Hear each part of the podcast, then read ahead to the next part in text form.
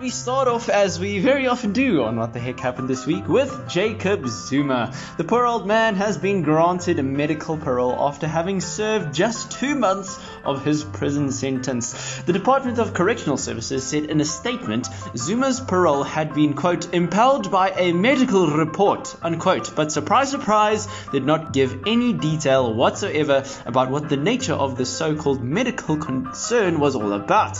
And of course, as is the norm with Jacob Zuma and the governing party, it seems as if a few favors may have been done in order for Zuma to run away from his crimes once again. Apparently, this medical condition of his has been around even before his imprisonment, which is funny because I don't recall JZ being sickly while he was around thousands of people at Nkandla earlier this year. But as prompt as always, the DA, among other parties, are demanding for the proof and grounds of approval for Zuma's parole, and rightfully so. But let's be honest, nothing will come from it because the ANC, unfortunately, is rotten to the core. And that very nicely brings us to the next story because the ANC has once again failed to pay their own employees' salaries. Let that sink in. The party that is in charge of ruling and governing the country of South Africa cannot afford to pay its employees, except, of course, those who drive an expensive BMWs, travel to Russia for medical treatments, get granted medical parole, and are involved in tender corruption charges. They still get paid their millions.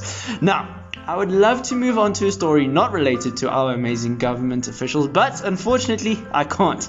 Because last week the government gazetted new fee proposals that include charging motorists 250 Rand for online bookings to renew driving licenses. Yep, that's just 250 Rand just to book your license appointment online, not to actually renew it. Additional levies of 700 Rand for online motor vehicle registrations and 700 Rand for online charges of car ownership were also proposed in last week's Gazette because it's not like we are already paying ludicrous taxes on fuel in the country or taxes even, right? And let's be honest, when you arrive at the traffic department, the system is offline more often than not. And will the traffic department reimburse you after that? Don't be ridiculous. I guess what we can take from this week's What the Heck Happened This Week is that it is very, very, very important that you register to vote for the upcoming municipal elections on the 1st of November because, as you heard, it's not going well in South Africa and the ANC has well and truly messed things up and aren't really trying their best to fix things. And that is what the heck happened this week. Are you just waiting for the day to end? I want to break free.